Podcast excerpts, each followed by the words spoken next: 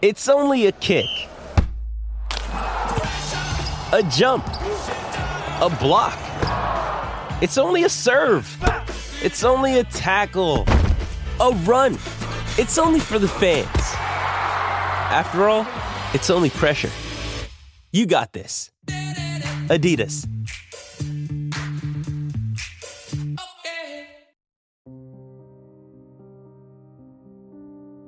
One day in 1914, 10-year-old Lee Hoi Chuen stood barefoot on the dirt road on the outskirts of Foshan City in southern China. He was one of hundreds of peasant boys hired by the local merchants to hawk their wares. At the time, Lee Hoi Chuen was working at a ramshackle restaurant, and his job was to entice patrons to come in and eat.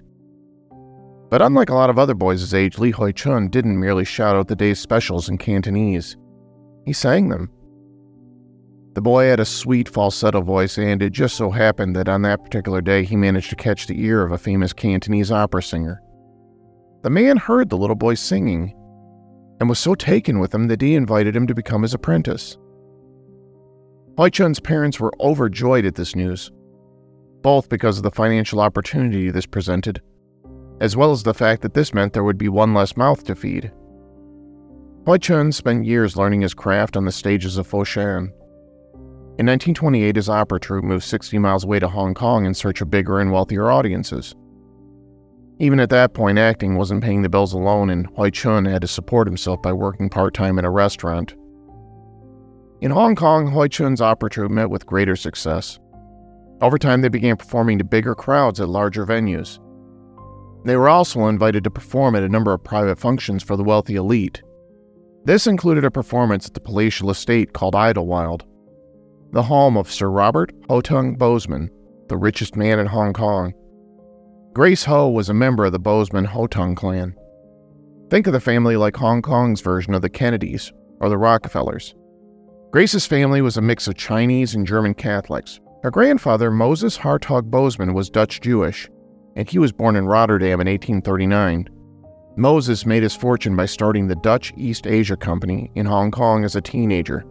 The dark part of the story is that what his company specialized in was the coolie trade, shipping Chinese peasant laborers to Dutch Guiana to work the sugar plantations after African slavery was abolished.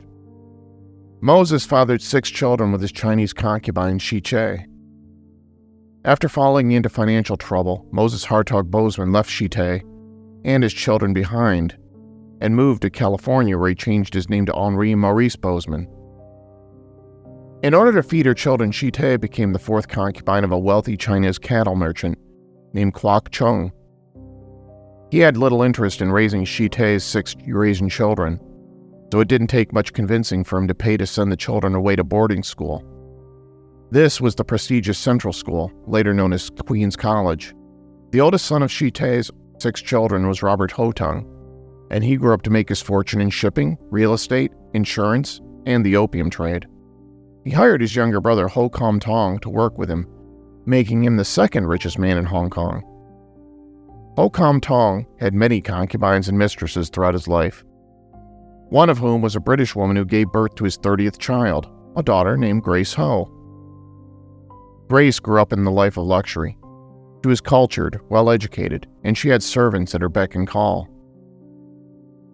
She was there the day Hoi Chun's opera troupe performed at her uncle's estate, and by all accounts it was love at first sight. Grace had never seen a Chinese opera troupe like this perform. Although she loved the performances, she was mostly enamored with the handsome young lead performer Hoi Chuen. As part of the wealthiest clan in Hong Kong, Grace Ho was expected to marry another wealthy member of society, not a peasant actor. But after seeing Hoi Chuen for the first time, she knew in her heart what she really wanted. Although Grace and Hoi Chun's romance was strictly forbidden, they refused to let anything stop them. The young couple fell madly in love and decided to elope. This caused a major rupture within Grace's family, and they ended up cutting her off financially. But Grace never had any regrets. As Lee Hoi Chun's wife, it became her duty to produce offspring, in particular male heirs.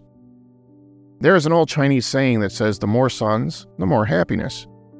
But the couple's firstborn son died in infancy. This was considered a bad omen, and possibly even the sign of a curse. While Grace was 8 months pregnant, the couple made the unusual move of adopting an infant girl they named Phoebe. It was suspected that this baby girl may have actually been Lee Hoi Chun's daughter that he fathered with another woman. Although one other possible explanation is that this was a way to stave off a potential curse. Another Chinese superstition states that the second child should be a girl. If Grace was pregnant with a boy, this would only bring more bad luck to the family. From there, the family continued to grow. A month after Phoebe's adoption, Grace gave birth to a daughter they named Agnes.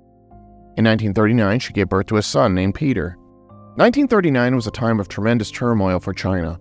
Although Hong Kong was still under British rule at that point, 2 years earlier the Japanese had launched a full-scale invasion of China, and they were quickly advancing throughout the country, killing millions of people. It was widely believed among the British government that they would not survive a full Japanese invasion. Although officially the Brits kept up a stiff upper lip, the best they could hope for was to delay the Japanese forces as best they could. In the fall of 1939, Lee Hoi Chun's opera group was invited to take a year-long tour of America. This was part of an attempt to raise funds for the war effort. The problem was Lee Hoi Chuen was only allowed to bring one person with him. So the couple decided to go to America, leaving their children in the care of Hoi Chun's mother.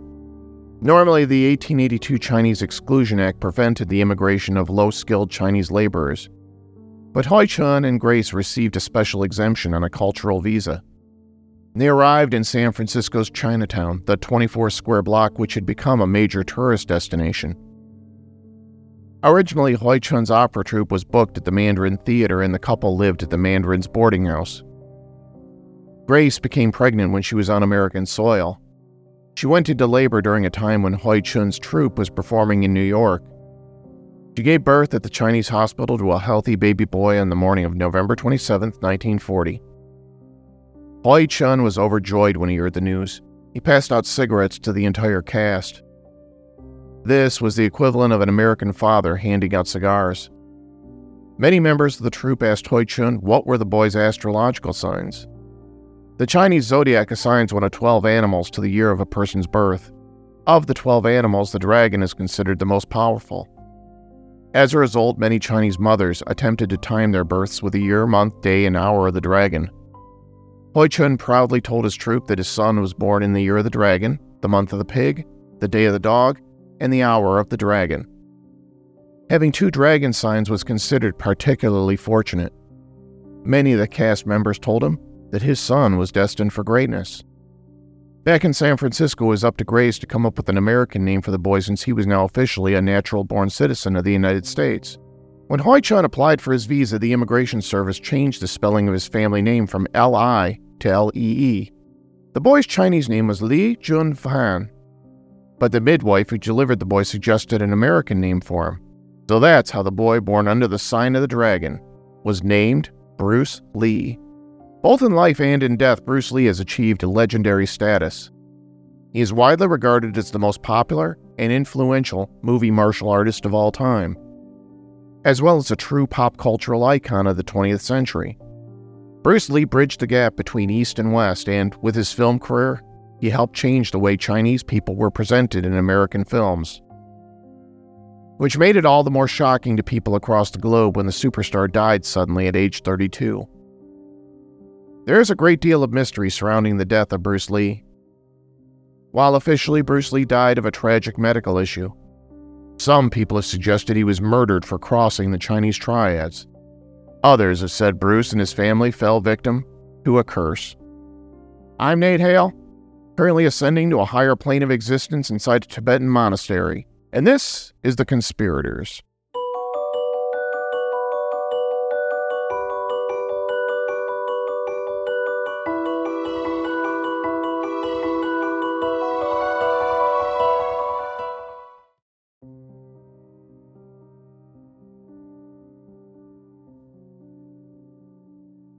On the afternoon of July 20th, 1973, Bruce Lee arrived at the Hong Kong apartment of actress Betty Ting Pei, who was long rumored to be Bruce's mistress. Bruce was excited about a number of business prospects and wanted to tell Betty all about them. He was building an empire around himself, one that included not only movies, but books, merchandise, even an animated cartoon from Hanna-Barbera. At 32 years old, Bruce had become the most famous martial arts movie star in the world. That Friday was a scorching hot day in Hong Kong, with the temperature hovering around 90 degrees Fahrenheit and the humidity at 84%. It was the hottest day of the month. Later that evening, they were supposed to pick up former James Bond actor George Lazenby for dinner to discuss a role in the movie Bruce was currently filming, Game of Death. But by around 7:30, Bruce wasn't feeling well and began to complain of a headache. Betty gave Bruce one of her equagesic pills, a common prescription pain medication. Then he went to lie down in Betty's bedroom. When it got close to 9 p.m., Betty received a phone call from Bruce's business partner, Raymond Chow, who was with Lazenby, wondering where the two of them were. Betty told him Bruce was asleep and that he should carry on dinner without them. When Chow finished dinner with Lazenby at 9:30, he called Betty again and told her that she should wake Bruce up. Betty quietly opened the bedroom door and whispered Bruce's name. But Bruce didn't answer. She said his name again a little louder, but still received no response. Then, as her panic rose, she tried shaking Bruce awake. But Bruce Lee never woke up again. Betty ran to the phone and called Raymond Chow. He rushed over to the apartment as quickly as he could.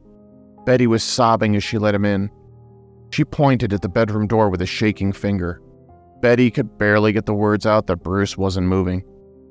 She phoned a doctor, but by then it was too late. Bruce Lee was dead. Even before his shocking death, Bruce Lee's life and career was shrouded in the sort of mystique few actors ever achieve. In just a few years, his career had skyrocketed to achieve a level of superstardom that few ever attain. And yet, following his tragic demise at age 32, many rumors began to swirl that the movie star was cursed, right from birth. This episode is supported by FX's Clipped, the scandalous story of the 2014 Clippers owner's racist remarks captured on tape and heard around the world. The series charts the tape's impact on a dysfunctional basketball organization striving to win against their reputation as the most cursed team in the league. Starring Lawrence Fishburne, Jackie Weaver, Cleopatra Coleman, and Ed O'Neill. FX's Clipped. Streaming June 4th. Only on Hulu. Bruce's parents, Lee Hoi Chuen and Grace, were very superstitious. Ever since they lost their firstborn son when he was 3 months old, they came to believe that there was a curse upon the male members of the family. These superstitions were so strong that they often referred to young Bruce as Little Phoenix, a girl's name. In fact, Bruce's first film role came when he was only 3 months old. A friend of Hoi Chun's, Esther Eng, was directing a movie called Golden Gate Girl, and she asked if she could borrow the infant Bruce Lee to film a few scenes in which she needed a newborn baby girl. Bruce's parents returned to Hong Kong with Bruce just before the Japanese attacked the city in December 1941. His family suffered a number of hardships over the next few years, but Hoi Chuen still managed to maintain his stage career, which Bruce grew up around. Bruce had his first starring role in a 1950 film titled The Kid, which is based on a popular Hong Kong comic book character. By the time Bruce was 18, he had appeared in 20 films. Bruce attended Catholic school, but after getting bullied into a number of fights, his parents decided that Bruce should be trained in the martial arts to defend himself. In 1953, Bruce was accepted into the martial arts school run by the legendary grandmaster Yip Man, learning the secrets of Wing Chun Kung Fu. It was difficult getting Bruce accepted into the school since they had a long-standing rule against not teaching foreigners. As part of Bruce's bloodline was European, he was not considered fully Chinese. Bruce's friend, William Chung, begged the school to make an exception. But many of the students at Yip Man's school refused to train with Bruce Lee when they learned he came from mixed ancestry. Despite this, Bruce excelled at his training, becoming one of only a small handful of students who were allowed to train directly with Yip Man. In 1958, Bruce Lee won the school's boxing tournament, knocking out the previous champion. All the while, Bruce kept getting into street fights. This led to an incident in 1958 in which students from a rival martial arts school challenged the members of Yip Man's school. Bruce got into a fight with a rival student on a rooftop. When the other boy landed an unfair punch, Bruce let loose on the other boy so badly that he knocked his tooth out. This prompted the boy's parents to inform the police. Bruce's mother, Grace, had to go pick him up at the police station. It was after this incident that Grace suggested to Bruce it was time for him to take advantage of his American citizenship and return to the United States so he could stay out of trouble. He went to stay with an aunt who lived in San Francisco. From there, he moved to Seattle to attend high school. That's where he met Linda Lee Cadwell, the woman he would go on to marry and have 2 children with. By April 1959, Bruce had begun to teach martial arts in what he called Junfan Kung Fu. This literally translates to Bruce Lee's Kung Fu. Lee studied drama, philosophy, and psychology in college, but he dropped out in 1964 and moved to Oakland, California. He moved in with another well-known martial artist named James Yim Lee. Together, the 2 of them opened a martial arts studio. It was around this time that Bruce Lee began performing in karate championships and winning. Bruce was able to wow the crowds with feats that included his 2-finger push-ups and his legendary 1-inch punch. This was where Bruce was able to deliver a devastatingly powerful blow to the chest by holding his fist only 1 inch away from his opponent. But not everyone was happy about Bruce Lee's brash nature, as well as his willingness to teach his Chinese martial arts secrets to foreigners. In 1964, Bruce Lee was challenged to a fight in Chinatown by a rival student named Wong Jack Man. This has often been described as Bruce Lee's most difficult fight, with differing accounts about how it all played out. According to Bruce, the Chinese community made this all about whether he should be allowed to continue teaching non-Chinese people or not. If Bruce lost the fight, he would agree to stop teaching non-Chinese forever. Wong claimed the fight went on for an unusually long time, about 25 to 30 minutes, with no clear victor in the end. But according to Bruce's wife Linda Lee Cadwell, the fight only lasted for 3 minutes with a decisive victory for Bruce. It was after a martial arts exhibition in 1964 that he caught the eye of television producer William Dozier, who encouraged Bruce to audition for a role. This was for a pilot of a TV show called Number One Son, about Lee Chan, the son of fictional detective Charlie Chan. The show didn't get picked up, but Dozier still thought Bruce Lee had what it took to make it in Hollywood. From 1966 to 1967, Lee played the role of the sidekick Kato in the TV series The Green Hornet. The show only ran for 1 season, but Bruce did reprise his role in 3 crossover episodes of the Batman TV series.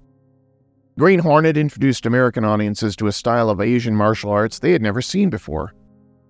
The show's director wanted Bruce to fight in a more typical American style using fists and punches, but Bruce insisted that he fight in the style that he was trained in.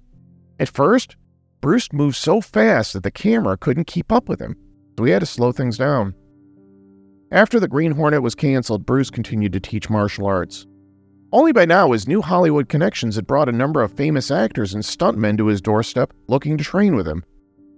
Some of these students included James Coburn, Chuck Norris, Sharon Tate, and Kareem Abdul-Jabbar. But Bruce's controversial fight with Wong Jack Man had left him questioning his traditional Wing Chun techniques. He began to take the view that his traditional martial arts techniques were too rigid and formal to be of any practical use in a street fight. From there, Bruce began to develop a new strategy based around practicality, flexibility, and efficiency. He began to describe this new way of fighting as a style with no style. He called it Jeet Kune Do, or the way of the fist. From there, Bruce made a few guest appearances in some films and TV series, but was never able to make it big himself. In 1971, Bruce pitched a TV series titled The Warrior, in which he would star, that would blend together martial arts with elements of a traditional Western. According to Bruce's wife Linda, Bruce's concept was stolen and retooled into the TV show Kung Fu, starring David Carradine. It's widely believed the reason Bruce was not cast was because the network producers believed a Chinese actor would not be accepted on TV. Bruce was furious at this latest snub. He was unhappy with the level of racism in the U.S. that he saw keeping him from stardom. It wasn't long after that when he was invited to return to Hong Kong to play his first starring role in the film The Big Boss. Bruce jumped at the chance. He was shocked when he got to Hong Kong and realized he was already a big star there. It turned out reruns of The Green Hornet had been playing to major success in Hong Kong and was unofficially referred to as The Kato Show. Bruce Lee was thought of as the real star of the show. The Big Boss became a huge box office success across Asia, which only catapulted Bruce's stardom even further. After his first 2-year contract ended, Bruce negotiated a new deal with the film's production company Golden Harvest, He later formed his own company, Concord Production Inc., with his friend and business partner Raymond Chow. Bruce followed Game of Death with Fist of Fury in 1972. This shattered the box office record set by the previous film. For his third film, The Way of the Dragon, Bruce was given complete control of the production as the writer, director, star, and choreographer. Each of Bruce's first three films became major global box office hits, grossing more than $100 million worldwide each time. From August to October 1972, Bruce began to work on his fourth film, Game of Death. He filmed several scenes, including one legendary fight scene with his former student, American basketball star Kareem Abdul-Jabbar. But production stopped when Warner Brothers offered Lee the opportunity to star in what would become his biggest film ever, Enter the Dragon. Enter the Dragon went on to become one of the highest-grossing films of the year with an estimated gross of about $400 million worldwide. According to inflation, this equates to about $2 billion in today's money. But Bruce Lee's sudden death in 1973 shocked the world. He planned on returning to finish filming Game of Death, but he never got the chance. Although 5 years later, Enter the Dragon director Robert Klaus did finish the film using two Bruce Lee lookalikes. It was released in 1978. Only 15 minutes of the film's footage actually contains Bruce Lee. In the year 2000, a documentary was released titled Bruce Lee, A Warrior's Journey, which contained much of the unreleased footage Bruce shot for Game of Death that never made it into the finished film. It seems only natural that after news broke about Bruce Lee's death that people would begin to speculate there was more going on than was publicly revealed.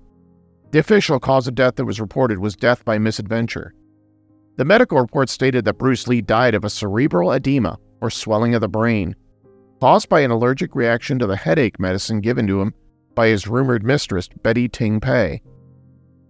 But a lot of people came to believe there's something more going on, and perhaps there was even a cover-up to hide the truth. Let's get one thing out of the way right away. It's impossible to prove or disprove the theory that Bruce Lee died of a Chinese curse. It's understandable why some people would want to ascribe a supernatural motive to the superstar's death. It's true that Bruce's parents believed that a curse followed the family. This was only pushed further when Bruce's son Brandon Lee was killed on the set of the movie The Crow in 1993. Brandon Lee died when a co-star fired a prop gun at him. Only a freak accident occurred when the gunpowder in the blank cartridge ignited, leading to a bullet fragment hitting Brandon in the midsection. Brandon Lee collapsed and died during surgery. Many people predicted that The Crow would have been Brandon Lee's breakout role, propelling him to the level of fame his father saw. Only Brandon Lee's life and career were cut just as tragically short as his father's was. So does this mean the curse is real? In the biopic Dragon, the Bruce Lee story, Bruce is shown being constantly confronted throughout his life by visions of a demon that finally manages to defeat him.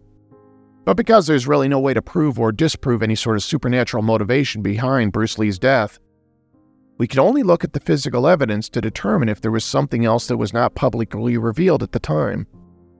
One telling piece of evidence that the curse does not exist is the fact that if all the male members of Bruce Lee's family were cursed, that doesn't account for Bruce's two brothers who outlived him.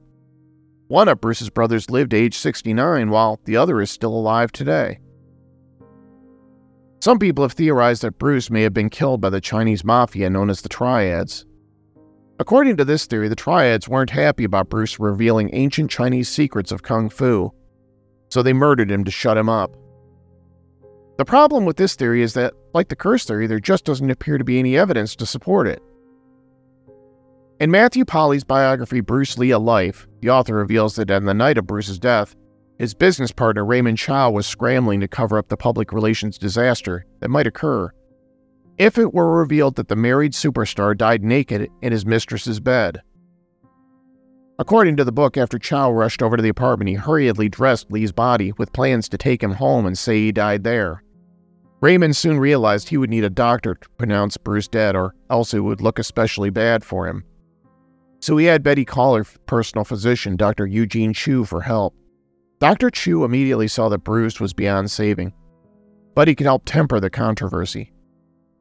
So Dr. Chu called the paramedics and Bruce was taken to the nearest hospital. Doctors there went through the motions attempting to revive Bruce, but nothing worked. He was pronounced dead shortly before 11:30 p.m., Meanwhile, Raymond Chow continued attempting to hide any controversy that might damage Bruce's reputation. He got all the witnesses together and had them get their stories straight. This also meant that he was forced to reveal Bruce's infidelity to his wife Linda, although Linda was broken-hearted over her husband's affair. She agreed that if the press got hold of the story, it could be devastating to Bruce's legacy. Reporters soon swarmed the hospital demanding answers. Bruce Lee appeared to be at the height of physical fitness, so how could someone as young and healthy as Bruce Lee appeared to be die so suddenly? Raymond released a statement claiming that Bruce collapsed and died in his own home with Linda by his side. This lie only held up for a few days. Soon, news broke that Bruce actually died in Betty Ting Pei's apartment, and it appeared the two of them had been having an affair. Almost immediately, Betty began receiving death threats and harassing phone calls. Betty sequestered herself away in her apartment, away from the press and public. Protesters carried signs outside her apartment building calling Betty a murderer. Police began finding strange packages outside her apartment building they kept expecting to be bombs, but luckily none of them were explosives. In order to try to calm the public, an official inquest into the death of Bruce Lee was called. This inquest concluded that Bruce had suffered an allergic reaction to the pain medication Betty gave him, causing his brain to swell. But this explanation left a lot of people unsatisfied. Many people still thought that either a curse or a conspiracy had killed Bruce Lee. And in fact, there was more behind the death of Bruce Lee than the public was aware of, just not what they suspected. Although there were no outward signs of what had killed him, a medical examination revealed that Bruce's brain had swelled significantly. It had grown from 1,400 to 1,575 grams, a 13% increase in size. In an interview in 2005, Raymond Chow claimed that Bruce died due to an allergic reaction to a tranquilizer, meprobamate, which is a chemical found in some painkillers. Lee's official cause of death was reported as death by misadventure. But recent evidence has shown that this isn't what happened either. There were actually some other physical causes that weren't publicly known until recently. According to Matthew Polly's biography, the official inquest was a sham. Polly said that the inquest was mostly an attempt by the British government, who was still in charge of Hong Kong at the time, to quell public suspicions by coming up with a simple answer as to what killed Bruce Lee. But it turns out there were other factors involved with Bruce's medical condition that weren't widely known. For one thing, this wasn't the first time Bruce Lee collapsed, and part of that cause may have been the result of a risky surgery he underwent. Several months before Bruce's death, he had surgery to have the sweat glands removed from his armpits. Bruce didn't like how the sweat stains looked under his arms when he was fighting on camera. But this procedure is dangerous and can come with serious side effects including low blood pressure, nerve damage, and heat stroke. The human body needs to sweat in order to regulate temperatures. If it can't sweat, it can lead to seizures and even death. In 1973, Bruce pushed himself to his physical and mental limits working on Enter the Dragon. He spent hours toning his body and editing the fight scenes and choreography. But his rapid pace jumping from one film set to the next had taken a toll on him. During the filming of Enter the Dragon, Bruce was barely sleeping or eating. His body weight had dropped to 120 pounds. All the stress took a major toll on his body. On May 10, 1973, Bruce showed up at the Hong Kong studio to dub some lines of dialogue. It was a miserably hot and humid day. The audio engineers had to turn off the air conditioner so it wouldn't be picked up on the microphones. The room Bruce was recording in got hotter and hotter. He began to complain of a headache, and soon he grew dizzy. Bruce took a break and headed to the bathroom. According to Matthew Polly, Bruce used some cannabis, one of his few vices, in order to steady himself. Polly's book claims that although Bruce avoided alcohol and tobacco, he did occasionally smoke marijuana and eat hash. Although these drugs were illegal in Hong Kong, Bruce felt they were harmless. Soon, Bruce returned to the studio and continued recording his lines. But he was sweating profusely, and clearly something was wrong. He only got a few lines in before he collapsed to the ground and began convulsing. A couple of the studio crewmen picked Bruce up and carried him to Raymond Chow's car. Raymond drove Bruce to the nearest hospital. Bruce's wife Linda arrived terrified at the hospital. It was at this time that a neurosurgeon first diagnosed Bruce Lee with cerebral edema. Doctors were able to medicate Bruce and bring down the swelling. Within a couple hours, he was awake once again. At the time, the neurosurgeon who treated Bruce blamed his frequent hash consumption as the cause of the brain swelling. Bruce didn't agree with this diagnosis, though, so he flew to the United States to get a second opinion. He was examined by a Los Angeles neurologist who gave Bruce a good bill of health and said that there was no clear cause for the seizure. Pretty soon, Bruce returned to work on Enter the Dragon, and he began to make plans to finish filming Game of Death afterwards. That's when he died inside the apartment of Betty Ting Pei. It was the hottest day of the year that day, and Bruce was reportedly sweating profusely before he went to lie down in Betty's bed. Although heat stroke checks a lot of the boxes as the true cause of Bruce Lee's death, a new study more than 50 years later has offered a different explanation for the actor's mysterious death: that he drank too much water. A recent study in the Clinical Kidney Journal offered the hypothesis that Bruce Lee died from a form of kidney dysfunction that occurs from an overconsumption of water. It is possible for a person to drink more water than the body is able to excrete, causing serious damage and even death. According to doctors from the Autonomous University in Madrid, Bruce Lee may have consumed too much water on the day of his death, which led to his body becoming unable to maintain water homeostasis. Patients who consume too much fluid without the body being able to excrete it can suffer hyponatremia, cerebral edema, and even death, all of which is what appears to have occurred in Bruce Lee's final hours. During his life, Bruce Lee famously said that a fighter needs to be like water. It's all the more ironic than to consider that excess water may have been what killed him. That Conspirators is written and produced by me, Nate Hale, an entirely fictional identity. Thanks so much for listening. I have some new Patreon supporters to thank. Thank you to Melissa and Rob for signing up and helping support the show. I couldn't do this without you. Patrons of the show get access to all sorts of nifty bonuses, including stickers, magnets, t-shirts, and our ever-growing library of bonus mini-episodes. They're just like the regular episodes, only fun-sized. Another great way you can help support the show is to subscribe, rate, and review us wherever you get your podcasts. I know all the podcasts ask this, but it's actually true that it helps us spread the good word and boost us in the podcast rankings. I also want to remind you of an exciting new development. I recently started up a new TikTok account where I've been having a lot of fun posting short-form videos of the same sort of content you get from the show. You can also find many of these same videos over on our Instagram feed as well. I'll put links to both my Patreon and the new TikTok in the show notes. Elsewhere, you can find The Conspirators on Facebook and whatever the current state of Twitter is. I encourage you to follow us along there, or even send us an old-fashioned email at theconspiratorspodcast@gmail.com. You can also keep up on what we're doing on our website, theconspiratorspodcast.com. I've recently overhauled the look of that site as well, and I also have some other big surprises in the works as well, so stay tuned. Thanks again for listening, and I hope you'll be back next time.